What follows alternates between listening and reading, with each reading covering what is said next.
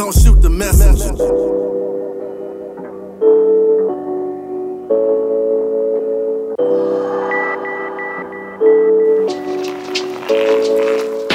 Всем привет, с вами специальный выпуск подкаста Don't Shoot, где я, Алексей и Чиштов берем интервью у Кирилла. Всем привет, ребят, я Кирилл Виломан, и это наше интервью. Э, расскажи несколько слов э, о себе. Сам ты откуда, как попал в Питер? Э, я сам с Западной Сибири, попал в Петербург в феврале, давно хотел перебраться в этот город. Мне это удалось не с первого раза и не со второго раза, а потом как-то случайно раз, и я оказался здесь. И вот как раз в разгар пандемии.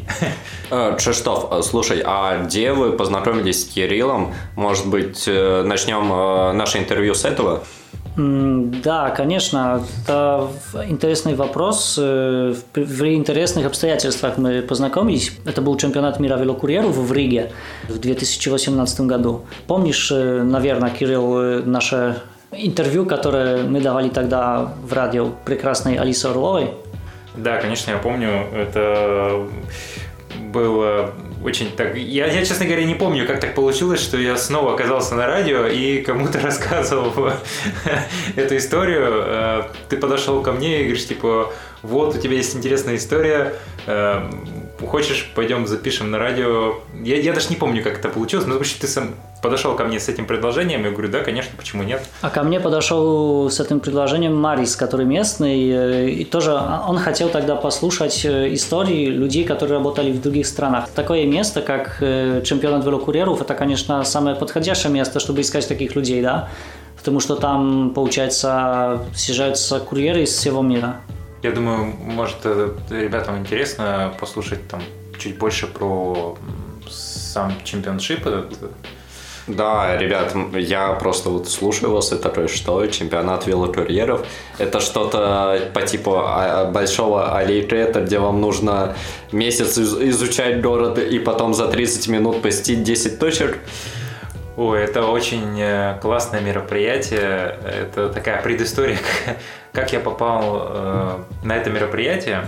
Я подписан на паблике Fixed Gear э, всякие российские, и там промелькнула новость про 7VC 2018 года, что она состоится в Риге. И 7VC это... Вот все время путаюсь в этой аббревиатуре, но... Я если... помогу, позволю. Да. Cycle Messengers World Championships. Да. Вот так. Если по-русски, это Всемирный чемпионат велосипедных курьеров. В чем заключается суть чемпионата? В каждой стране по-разному. То есть каждый год проводится, каждый раз в разной стране, и комьюнити, именно комьюнити велосипедных курьеров борются за то, чтобы провести чемпионат в своей стране. Очень круто, что в Латвии было такое сильное комьюнити, которое смогло организовать этот ивент непосредственно в Риге. Э, у них там, ну, и страна маленькая, и курьеров, мне кажется, не так много, но они смогли это сделать.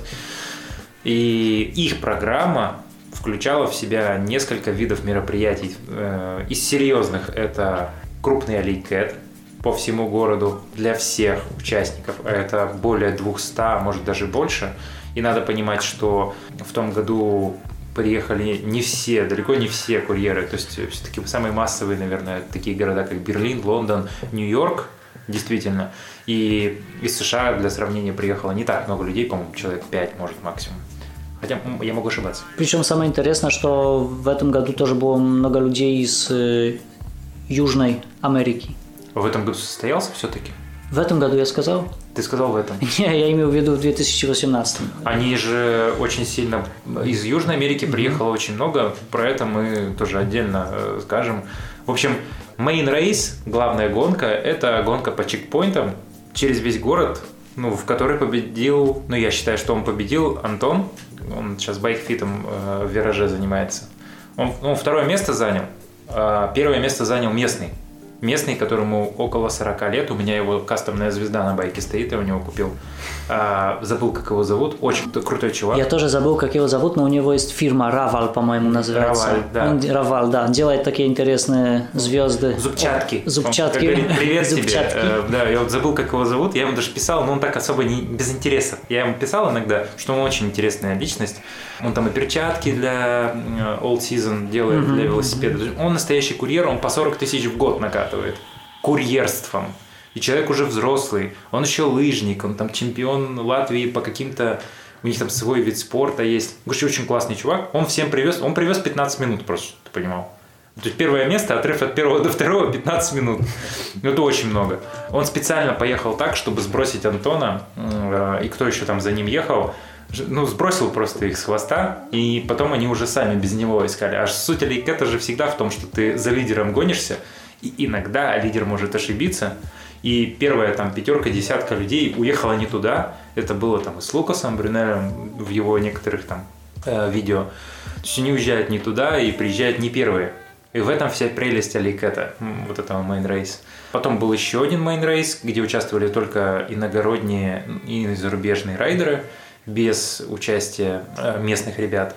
Она уже не так много интереса вызвала, но ажиотаж там был, все равно борьба там шла. И Вот, нам повезло, мы с Никитой приехали в первые пятерки. Вот, ну, у меня в общем листе стоит, что я типа третий приехал. На самом деле мы ехали все вместе, ведущим был ирландец, и мы ехали довольно спокойно. Ну, там было пара уборок, мы один раз чуть под машину не залетели. Это было прям очень, да.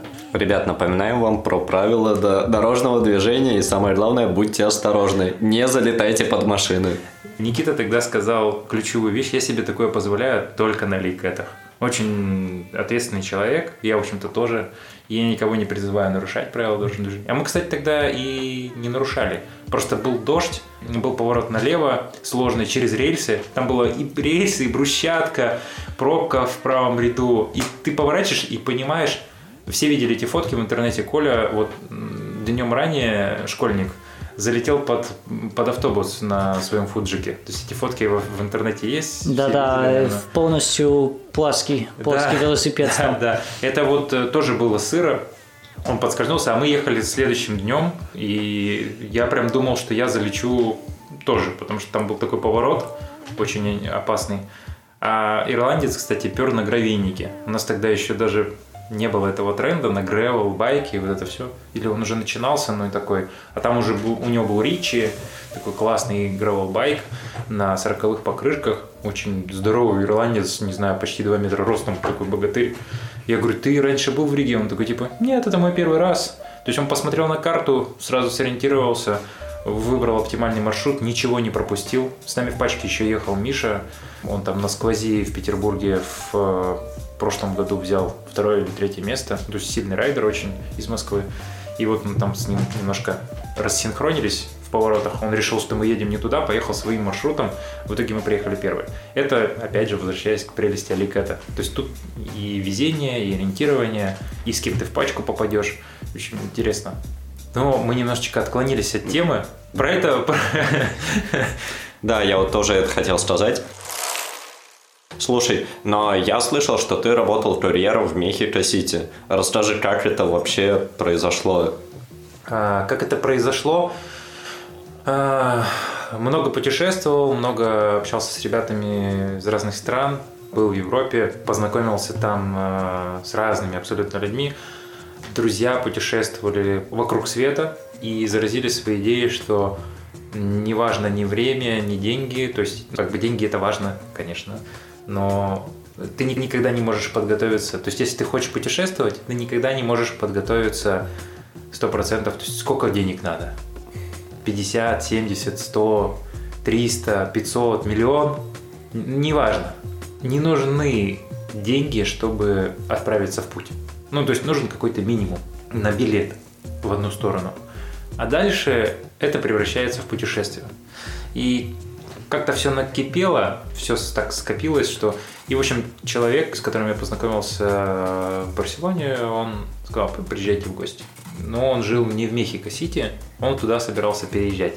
Он жил, скажем так, в Калуге, например. Ну, то есть это город, который далеко достаточно от Мехико. Ну, у него там все хорошо. Он говорит, можете жить у меня сколько хотите, есть место, вот, еда там. То есть не проблема. То есть можно прям приехать в гости и там месяц-два пожить. Это не обременительно было для него там нас покормить, напоить, э, дать кров, ночлег. Вот, а дальше мы сами. И как-то получилось так, что по приезду в саму Мехико планы резко изменились. Познакомился в аэропорту с людьми, которые позвали к себе жить. И первый месяц э, это не получилось.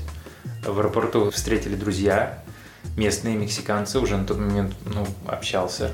И сначала там пожил, потом с теми ребятами. И, в общем, если упростить, как попал, как оказался, это все общение человеческое.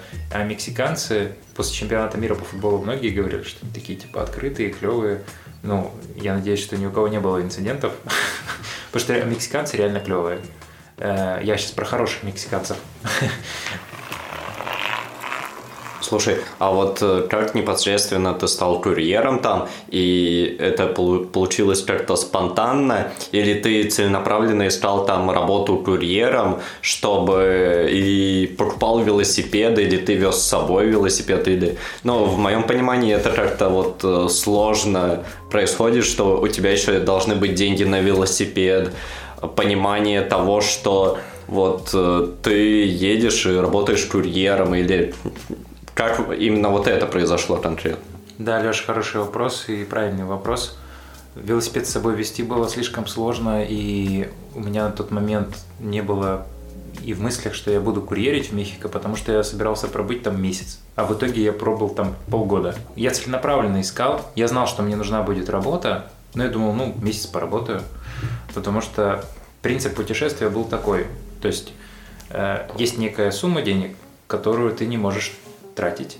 Э, ну, то есть это твой неприкосновенный запас. Все, что ты заработал, я сейчас, да, вернусь к теме, как я стал курьером. Ну, то есть, вот это... Что заработал я вот на работе в этой стране, на то я и живу. То есть, вот если моя работа... То есть, я зарабатываю там 30 тысяч рублей по-мексикански, да, и живу на эти 30 тысяч рублей по-мексикански. Откладываю часть денег, чтобы поехать потом в другую страну, и там буду тоже искать работу где-нибудь неофициальную, тоже работать, копить, копить. Ну, как, как местные чуваки, допустим, там из Мексики поедут отдохнуть в Колумбию накопят 11 тысяч песо на билеты в Колумбию, ну, значит, и я должен прийти и сказать, ребята, я тоже хочу накопить 11 тысяч песо. Все, я работал, я не трогал вообще эти деньги, которые были, грубо говоря, там на обратный билет. Их было очень мало, на самом деле. Я старался жить вот каждый день теми деньгами, которые я заработал вот сегодня, здесь и сейчас. И я искал разные виды работ, но я перед этим я гуглил про Мехико, искал Мехико вообще целиком, не только Мехико-Сити. Fixed Gear Мехико, еще что-то такое, там, ну какие-то, потому что у нас как Fixed Gear Moscow, Fixed Gear СПБ, да, Fixed Gear Казань, Fixed Gear Тюмень. А, и я э, хотел, ну, что-то такое найти, не мог найти. И я не знал вообще, курьерство там есть или нет. И вот я знакомлюсь в аэропорту с этими ребятами, общаюсь с ними, Э, и спустя там какое-то время они говорят, да, можно пожить у нас. Вот. И девушка, которая хозяйка дома, она, когда я спрашивал про работу, они такие, да у меня брат велокурьер. Я думаю, ну там, наверное, велокурьер какой-нибудь там а у них есть велокурьеры, такие типа как рикши, у них спереди такая тележка огромная, они там возят арбузы, всякую... Ну, то есть это такой трайк, трицикл, да, спереди два колеса, сзади одно, и он больше толкает тяжелые грузы. Я думаю, ну, наверное, какой-нибудь велокурьер, либо такой, либо там на МТБ, такие у них тоже есть там Old МТБ с такими рамами переваренными, кастомными, огромные багажники, они там по 150 килограмм возят сзади. Да, капец вообще. И тут приезжает ее брат, и это прям настоящий курьер, то есть э, контакты, брейклес, э, шлем, окли, мессенджер бэк здоровенный, то есть все как надо. Я такой, офигеть, я начинаю с ним общаться, парня звали Хавьер, Ола Хавьер, si tú escuchas me, hola. И, короче, я попросил его, говорю, ну, я очень хочу курьерить, есть шанс. Лично я не знал, на самом деле, даже насколько там официально, потому что если взять, например, там рекламу всякую, типа там туризм в Мехико, там все очень официально. То есть вот эта тема нелегальной работы, она там тоже не приветствуется. У всех так, типа, о, Мексика, это же не США. Все то же самое, так же, как Россия, типа, ну да, тоже вроде страна третьего мира, но нелегальная, она и есть нелегальная тема везде. И Он мне помог, связал с друзьями, и они мне помогли. В общем, я, по сути, начал свой путь курьера с небольшой маленькой компании. Конечно, я возил не документы, я возил еду. Но на тот момент для меня было идеально, потому что я начал узнавать город, и люди, которые ждут еду, они не ждут ее срочно, и там... Ну, а велик-то? Велик-то тебе выдали или тебе пришлось самому покупать? Мне пришлось... Штатный этот э, стелс мексиканский. Да, велик это отдельная история. Короче, э, в Мехико, вообще в Мексике, есть э, такая марка велосипедная, типа как ХВЗ. Я забыл только, как называется, вот сейчас с лета не вспомню, очень жаль. И этот бренд, он очень старый. Это человек, по-моему, который приехал из Европы, он там велосипедист какой-то, открыл вот этот вот завод. И сначала первые байки, они были прям стильные, такие хорошие, качественные, скопированные с компаньола, вот это все. В общем, у них до сих пор есть э, модели на рынке, которые нигде в мире ты такие не найдешь. У них такой интересный своеобразный руль-баран развернутый. По сути, это Урал. Да, кстати, хорошее сравнение. По сути, это велосипед типа Урал, но у него вместо э, тормозных ручек обыкновенных э, на прямом руле, да, изогнутом такой, типа чуть-чуть, руль мусташ, но вместо тормозных ручек там стоят пистолеты дуалы. Это так странно, но типа нигде больше такого не видел. Это стандартная комплектация велосипед с одной передачей, либо, по-моему, еще на них ставят трехскоростные. Вообще это классический фрейм, и работяги, трудяги очень много ездят именно на таких байках, на 28-х колесах. И у них была один, одна модель Fixed Gear. В чем сложность? И сложность в том, что мексиканцы, они в среднем ниже, чем в нашей стране. У нас средний рост где-то 170-180, вроде бы у мужчин, а у них меньше. И поэтому найти там ростовку больше 52 это просто нереально. 54 уже вау. 56 это прям редкость. И мне там предлагали поллейн байк купить за 4000 песо. Это только фреймсет. А это очень дорого. Ну, тогда, ну, как для меня было очень дорого. 4000 песо умножаем на 3 по тому курсу, это, простите, 12 тысяч рублей за фреймсет полый байк в 2017 году. вот. А тот Fixed Gear, который я купил, это по сути бирбайк. Втулки на промах, каретка на промах. И вот прям бирбайк, бирбайк, вот один в один, похож очень. Но 52-я ростовка. И сначала я катался с передним тормозом, как-то за счет тормоза компенсировать пытался вот эту неудобную посадку для себя болезненную. И фривил пробовал, и, в общем, что я только не пробовал, чтобы мне было комфортно.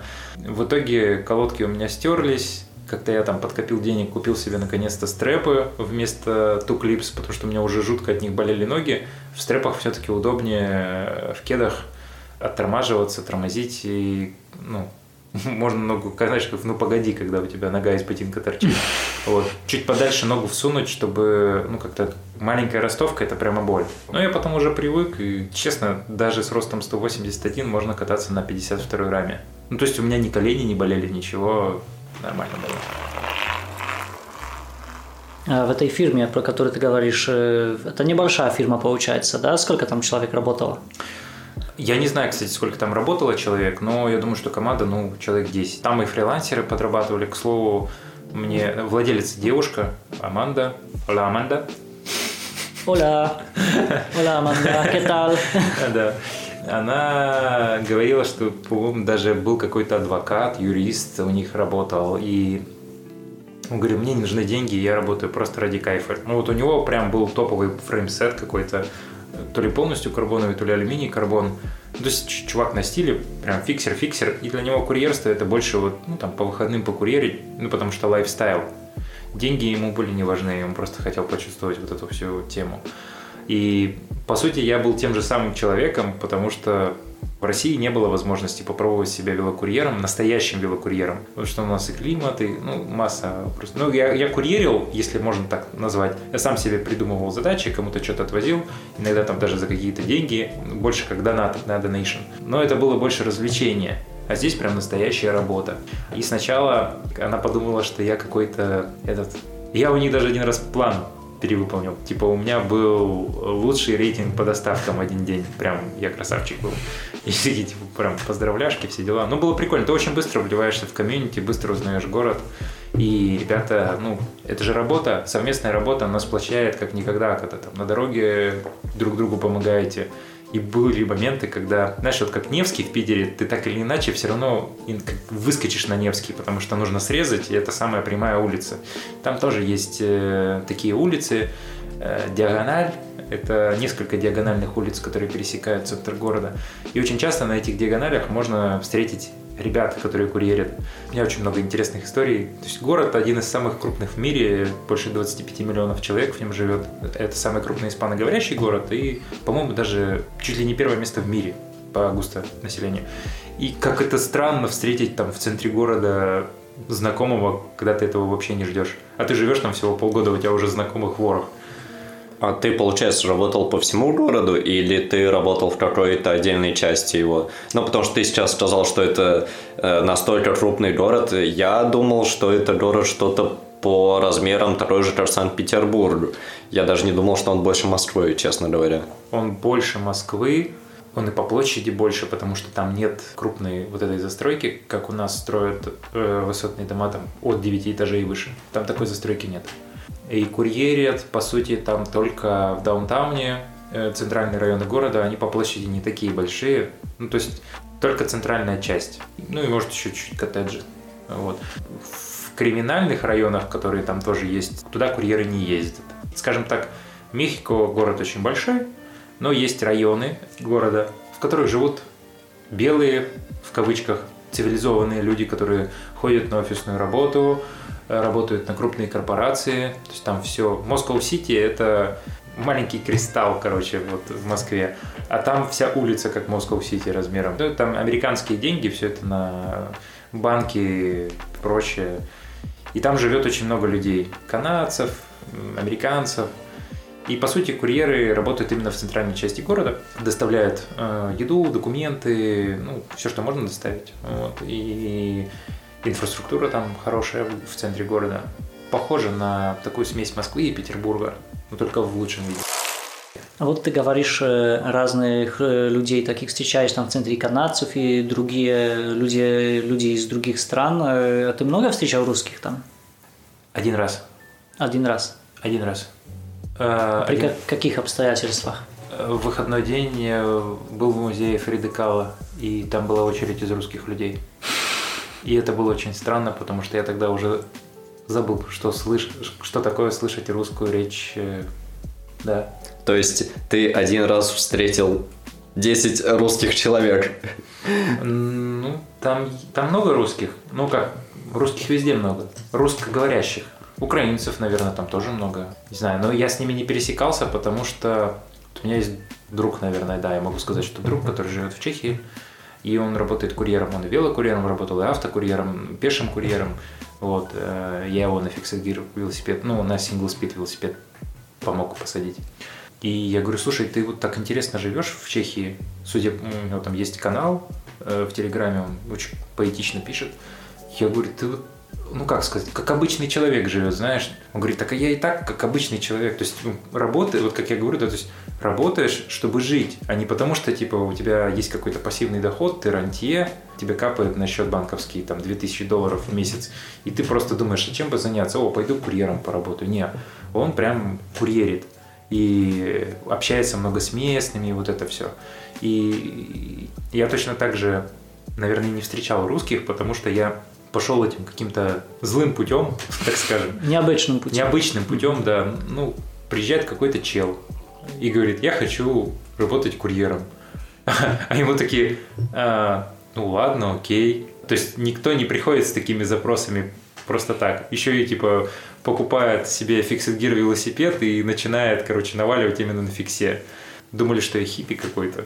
А как, э, какие были реакции люди, люди, вот клиентов? Ты заходишь куда-то, да, клиенту с доставкой, и вот оказывается, что ты русский, да, и люди слышат акцент. Я же знаю сам по себе, что ну, всегда были вопросы, откуда вы, а, что здесь делаете и так далее. Ты, наверное, тоже с этим сталкивался? Не часто. Опа. Не часто, потому что если рот не открывать, то, в принципе, похож на такого европейца. Некоторые спрашивали, первое предположение всегда, что Германия, Канада, Германия, Ну, США, естественно, там, Калифорния, Мгм, что-нибудь такое спросят. Вот. Но меня почти всегда называли Гуэро. э, Гуэро это значит это Светленький. Светленький. Да, э, у них есть ребята темные, прям совсем темные, они друг друга могут называть, у них это не считается оскорблением между собой там негро, марон, черный, коричневый, гуэро, это прямо вот которые бледнолицые, типа среди них. Не- понятно, у них там Но это не оскорбительно. нет, ну между Мгм. собой нет. Я даже общался с ребятами, с одним, ну, на каучсерфинге останавливался одного человека, велосипедиста, я его поэтому и выбрал, и написал ему. И спасибо ему большое Кристиану, э, что он принял в гости. Правда, на маунтинбайке катается, но там, где он катается, это прям в тему, потому что там такие трейлы. Очень классный, добрый человек. И про него есть отдельная смешная история, потом расскажу. Напомни, про что ты спросил. Э, Я спрашивал про отношение людей к тебе, когда оказалось, что ты иностранец. Ты про Гуэра спросил, А потом про Гуэра, не оскорбление. да-да-да. Сейчас вернемся. Мгм. Ну, не спрашивали, потому что я хорошо говорил по-испански. Сейчас уже не так хорошо. Поначалу мне было трудно находить адреса, потому что с адресами там проблема. Приложение, через которое мы работали, оно глючило в плане адресов. Меня сразу предупредили. Я звонил клиентам, и вот э, это будет правдой сказать, что вот у нас таксисты здесь э, в Петербурге такие э, иногда плохо говорят по-русски, и я максимально стараюсь лояльно к этому относиться, потому что я был в похожей ситуации. Два месяца всего я пытаюсь объяснить, что я стою вроде бы на этой улице, но я не вижу номера этой парадной, входной группы, я не помню, как у них это называется. Но там, по сути, такая же система, парадные вот эти выходы на улицу. И иногда было очень сложно. Но две недели, и все. Ты уже понимал, как у них все устроено. Было не проблематично найти адрес, а если не мог найти, звонил, спрашивал. И в целом я очень бегло говорил по-испански. У меня там был один друг на день рождения, его друзья сказали, говорит, ты 10 лет здесь живешь, у тебя все еще французский акцент, а этот чувак живет здесь всего 3 месяца и шпарит». Да? Да, и шпарит так, что мама не горюй. Я врать не буду, то есть я с ошибками, с какими-то оговорками, опечатками, но реально в последнюю очередь спрашивали, откуда ты, потому что э, люди чувствовали, видимо, что я здесь давно живу. Просто чувак живет здесь и работает. А вот кому было действительно интересно, могли спросить, да, откуда я. И относились э, всегда хорошо. Один раз мужчина в метро у меня, он был такой прям, знаете, говорят, от сахи. Руки, люди от земли, у которых пальцы такие в морщинах прям. А он прям такой темнокожий был, черноволосый, в соломенной шляпе, такой, знаешь, техасец, ну, только мексиканец. Вот. Не секрет, что Техас ме- американцы отобрали у Мексики э, после войны. И он подошел и спросил, типа, я уж не помню, как правильно, по-моему, «Эрес», э, как же техасец будет? Техас, Техас, э, ну, что Техас, «Эрес Техас», типа, ты, ты техасец? Я такой, нет. Я говорю, типа, я, я русский. Он такой, типа, о, добро пожаловать. Я думаю, интересно, что было бы, если бы я сказал, что я из Техаса? Достал бы мачете? Ну, то есть у меня не было таких ситуаций, потому что, если вот про опыт, да, мне повезло. Мне всю дорогу встречались замечательные люди. Ни, ни одного негодяя на моем пути не встретилось. Все люди были супер дружелюбные и пытались как-то помочь, найти работу, познакомить с кем-то. А команда у вас была, она в целом именно состояла из тех людей, кто приехал, или это были в основном местные, и ты все равно выделялся на их фоне, или Местные. Ты чувствовал себя своим? Да, ну, все, все были местные, я чувствовал себя своим. Ходили там на дни рождения, раз вот на крыше одной пиццерии. Вот знаешь, типа локальные места, про которые знают только местные, короче, всякие такие закрытые крыши, вот это все. Мы просто сидели в центре города на крыше, пили пиво, ели пиццу по себестоимости, да, потому что все на кухне знакомы этого курьера. И один из курьеров потом ко мне подошел и говорит, слушай, ты же, наверное, знаешь английский язык, типа, я работаю в, в этой в языковой школе, говорит, может быть, попробуешь... э, Ну, я слышал, что ты работу ищешь, ну, кроме курьерства, потому что и курьерить мог. Все равно ограниченное количество денег мог заработать но это дало мне огромное количество социальных контактов. Многие ребята курьерят. Ну, конкретно та курьерская служба, в которой я работал, ты вот спрашивал, Криштоф, она не самая крупная. Но ребята там больше, видимо, как энтузиасты. У них есть постоянные клиенты, какие-то кафе, заведения, с которыми они работают напрямую, и там чек выше. А есть еще приложения типа Яндекс Лавка. Там, конечно, денег меньше намного было. И поэтому у этой курьерской службы они сотрудничали и с местной, э, вот это приложение, и с Uber они сотрудничали, и у них были прямые поставки. Прямые поставки всегда оплачивались лучше, поэтому мне пара заказов тоже иногда прилетала, таких прямых. Как раз на них больше всего денег и зарабатываешь. Ну, то есть должен был пройти какой-то срок испытательный, чтобы, да. Ну, если мы зашли уже к разговору о деньгах, сколько ты получал, ну, условно говоря, если ты работал один день, предположим, 12 часов, как у нас многие работают курьеры, которые там в Яндекс.Еде, в Delivery, сколько ты получал за такое же время там? Я зарабатывал по-разному, но иногда это было очень мало. То есть я мог заработать 200-300 песо в день. Это 900 рублей. Но чтобы вы понимали, на эти деньги, чтобы поесть, я тратил 100 песо в день. Вот, а некоторые ребята зарабатывали полторы тысячи в день. Ну, в общем-то, поэтому я потом и начал искать другую работу, но курьерить я продолжал. Там можно было выбирать смены, типа утро, обед, вечер. Я думаю, что под вечер это был прайм-тайм, но мне под вечер было некомфортно работать, потому что в темное время суток мне было тяжело уже ориентироваться в городе, тем более на первых порах. Это раз. А, второе, я жил очень далеко. Однажды я вернулся домой в 2 часа ночи. Жил я, грубо говоря, в Токсово. То есть мне, чтобы доехать до дома, нужно было доехать до конечной станции метро Синей Ветки, там пересесть на электричку, на электричке доехать до конечной и еще оттуда ехать на автобусе. То есть от моего дома до центра на велосипеде было полтора часа. Большое спасибо, что объяснил. Я просто не знаю, где Токсово. Токсово? Ну, это от финляндского вокзала, по-моему, 40 минут. Ну, около того, на электричке. А меня так заинтересовал сейчас такой вопрос. Эм, мы же все знаем, какое здесь, э, какое отношение э, здесь эм, у водителей к велосипедистам. Какое отношение там? Кем считается велосипедист? Он помеха на дороге как это все выглядит. Ну, и можешь начать э, с, наверное, с того, как это по ПДД мехиковскому и как это на самом деле. Потому что, ну, будем честны, у нас тоже по ПДД велосипедист должен ехать по дороге, но многие автомобилисты так не считают. Да. Я скажу вот что.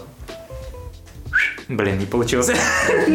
Короче, слушай, а там как-то срабатывало, быстро научился. Э, я свистеть не очень умею, свист вместо велосипедного звонка. Все велосипедисты, которые даже вот, знаешь, эти обычные курьеры, дядьки, пожилые дядьки, такие прям старики на этих грузовых велосипедах, которые там от лавки к лавке ездят с этими бананами, кокосами там или железками. Они все знают это правило, что типа если машина едет, то нужно просто свистнуть погромче, чтобы ну, машине дать понять, что ты рядом. Так делают велосипедисты точно, может быть еще на мопедах чуваки делают, не знаю я очень часто проезжаю мимо маршруток, машин и так далее, то есть вот это вот свистнуть э, погромче, потому что жарко, все равно окна обычно чуть-чуть приоткрыты. То есть вот это вот свист – это такой знак, что ты рядом. Вообще, местные ребята говорили о том, что нас не уважают. Но лос респета, как-то так. Э, да, именно так. Но лос респета нас не уважают на дороге. Но, ребята, это не идет ни в какое сравнение с тем, как не уважают нас здесь просто. Потому что, блин, это круглый год тепло. Велосипедистов много. Автомобилисты постоянно в пробках. Они, в принципе, да, иногда поджимают, прижимаются зачем-то к бордюрам, не знаю зачем. Так как я не местный, я всегда старался в конфликты не вступать, но пару раз даже я не выдержал, и мне кричали там типа твою мать, я в ответ, типа, ну, уже знал местные матюки, тоже отвечал, там, да сам такой, удачи на дороге, вот. Но это было редко, потому что в целом движение предсказуемое, в крайней правой полосе даже по шестиполосной магистрали можно ехать, и чувствовать себя вполне комфортно. Может быть, я тогда форму набрал, ну, потому что каждый день фигачил минимум по 50 километров минимум. Это мне только от дома до работы и обратно было 50. А еще же по городу накручивал. То есть, в принципе, очень комфортно было. И там очень много велодорожек. Велополос. Велополос. То есть, чтобы мне доехать от дома до работы, велополосы не было только на мосту. Там такая же проблема с этими, э, с железными дорогами. То есть, чтобы железку переехать, надо через мост проехать. Вот. И мосты там только так. А город в центре, он плоский. Это же долина, э, город окружен горами. Потом у меня была там работа, грубо говоря, там на, на юго-западе города, и мне нужно было в гору подниматься. Вот тогда я узнал, что такое калифорнийские апхилы. Вот эти Сан-Франциско. Это нереально. Типа таких перепадов и градиентов в России, кроме юга, нигде нет. Это такие прям лютые подъемы, что даже на 46-17 я не мог заехать. А я тогда был на пике формы. Да. Давай немножко вернемся. Мы просто вот с Чештовым переглядываемся по поводу того, что там много велодорожек. Ну, стоп. Ну, мне всегда казалось, что Мехико-Сити это вот какой-то такой город третьего мира, где много людей, какие-то старые здания 1500 постройки в центре, а, какие-нибудь э, халупы на окраине, и все стоит, как во всяких индийских фильмах. А ты говоришь про велодорожки. Да, мне кажется, смотри, что мы делаем какое-то все в один мешок, всю, всю Южную Америку мы один мешок забрасываем и так и все, все считаем, что там одни трущобы, да, одни ганги на пляже и темы такого типа, так как с Африкой мы и делаем. А на самом деле оказывается, что нет. Ну да, ты прав. Я тоже, когда ехал, я там, перед тем, как приехать, посмотрел сериал «Наркос», и в моем восприятии было очень классный сериал, шикарный саундтрек, но мне реально еще так это страшновато было боязно ехать. Я ехал-то не в Колумбию, и очень жаль, что я в Колумбии не был. Там говорят пожестче. После того, как я побывал в Лиме, мне в Лиме говорили, что типа, я говорю, не, все нормально, я полгода жил э, в Мехико-Сити, типа, бабулька в автобусе мне сказала, типа, там, бойся того, бойся всего. Я говорю, все нормально, я уже давно в Южном Америке. Говорит, Мехико, это вообще, говорит, детский сад, говорит, у нас тут могут зарезать на улице. А это Лима, про которую есть там сериалы, которые бабушки смотрели, там, центр города, такой европейский, такой красивый, зеленый, чуть в сторону, и вот там трущобы, вот это все, ну, тоже не могу сказать, что прям вот Перу, вот там вот все плохо с точки зрения. Я бы... Там страшно ездить на велосипеде было, вот реально. Вот там прям как в Индии, вот как ты сказал. В стереотипном вот этом восприятии. Стоп, а в Перу ты тоже был курьером? Не, не, там я не курировал, там я пытался путешествовать на велосипеде, это уже другое. Надеюсь, вернусь когда-нибудь и закончу это. Но давай вернемся к Мехико. Это очень развитый город. Ну, по сути, это Нью-Йорк. Там очень сильное влияние США, там очень много денег из США, там очень много людей из США. И сама культура, сами мексиканцы, они же... Это у нас, у нас такое восприятие, что типа, о, мексиканцы, они все уезжают из страны, бегут просто из страны США. И это отчасти правда. Там есть очень много людей, у которых нет образования, нет возможностей, и ты курьером велосипедным будешь намного больше денег зарабатывать в США нелегально. Да даже легально, нелегально, как раз, просто больше ставка часа. Все чем ты зарабатываешь у себя. А вот люди, которые учатся, они тоже хотят уехать, но уже по-другому. Они говорят на двух-трех языках. Э, и, естественно, они хотят в США, потому что они там будут высококвалифицированными зарубежными специалистами. А у себя в стране они просто высококвалифицированные специалисты. Но им не будут платить больше за то, что... В России то же самое. Можно говорить на пяти языках, но ты можешь зарабатывать меньше, чем велокурьер серьезно, я смотрю иногда на требования, там, ну, я же искал работу, и такое ощущение, что я могу заниматься абсолютно любой работой, неважно, говорю я на пяти языках или на русском мате только.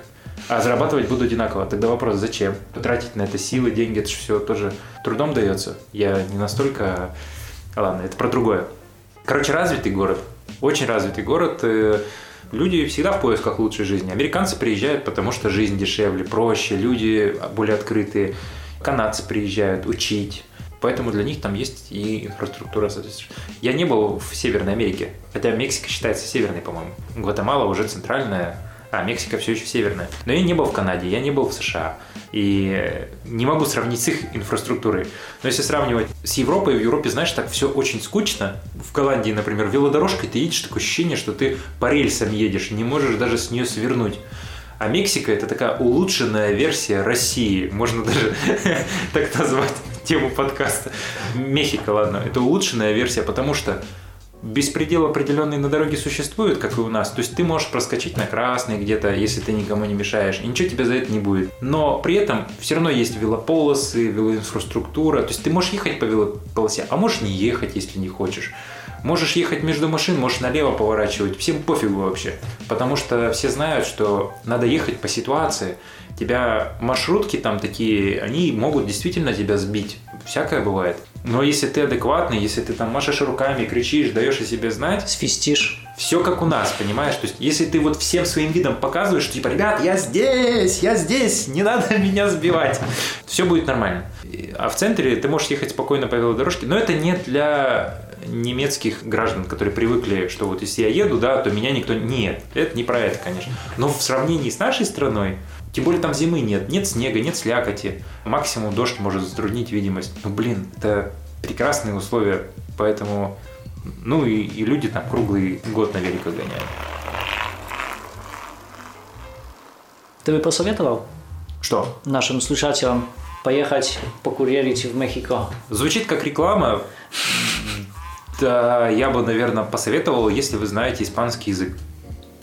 Э, Важная оговорка, я говорил по-испански, я не говорил по-английски все эти полгода. Я даже начал забывать, как будет уикенд. Типа я, меня спрашивали, там еще с туристами работал, аниматором параллельно. И он говорит, слушай, ну ты же по-английски лучше разговариваешь, типа. Я начинаю разговаривать и вспоминаю, что я даже забыл, как будет сказать конец недели, выходные, потому что я уже по- по-испански мог автоматически сказать, а по-английски забыл банальные вещи, потому что не пользуюсь. Ну и- вы не заработаете там огромных денег все равно. То есть э, рассчитывать на то, что ты приедешь там и как опыт, то есть вот именно людям, которые хотят попробовать, да. Но вы должны понимать, что мне повезло. Повезло жить э, с хорошими людьми. Повезло, что не попал в неприятность, не попал в ДТП, ничего не сломал. Ну, в общем, много зубы не болели. Да, зубы это очень важно. Это, да. Ну и я думаю, на этом можно закончить наше интервью. Большое спасибо, Кирилл. Вам спасибо. Да, не забывайте подписываться на наш телеграм-канал, на YouTube-канал Кирилла. Как он называется еще раз? Веломан с двумя «Н». Веломан. Да, это... Тут что-то было про поляков, но мы не будем спрашивать про это от Шестова. Но сейчас мне стало интересно. Такая не назов- реклама, реклама чего-то, чего я даже не знаю, что они продают. Ну, велокампы, по-моему. Да, вот, э, всем удачного вечера. Мы очень рады, что вы нас послушали, и будем рады, если вы скинете этот подкаст своим друзьям и знакомым, которые, возможно, работают курьерами, возможно, просто катаются на фиксах, но которым это может быть интересно. Всем большое спасибо и всем пока! Пока, ребята. Пока-пока.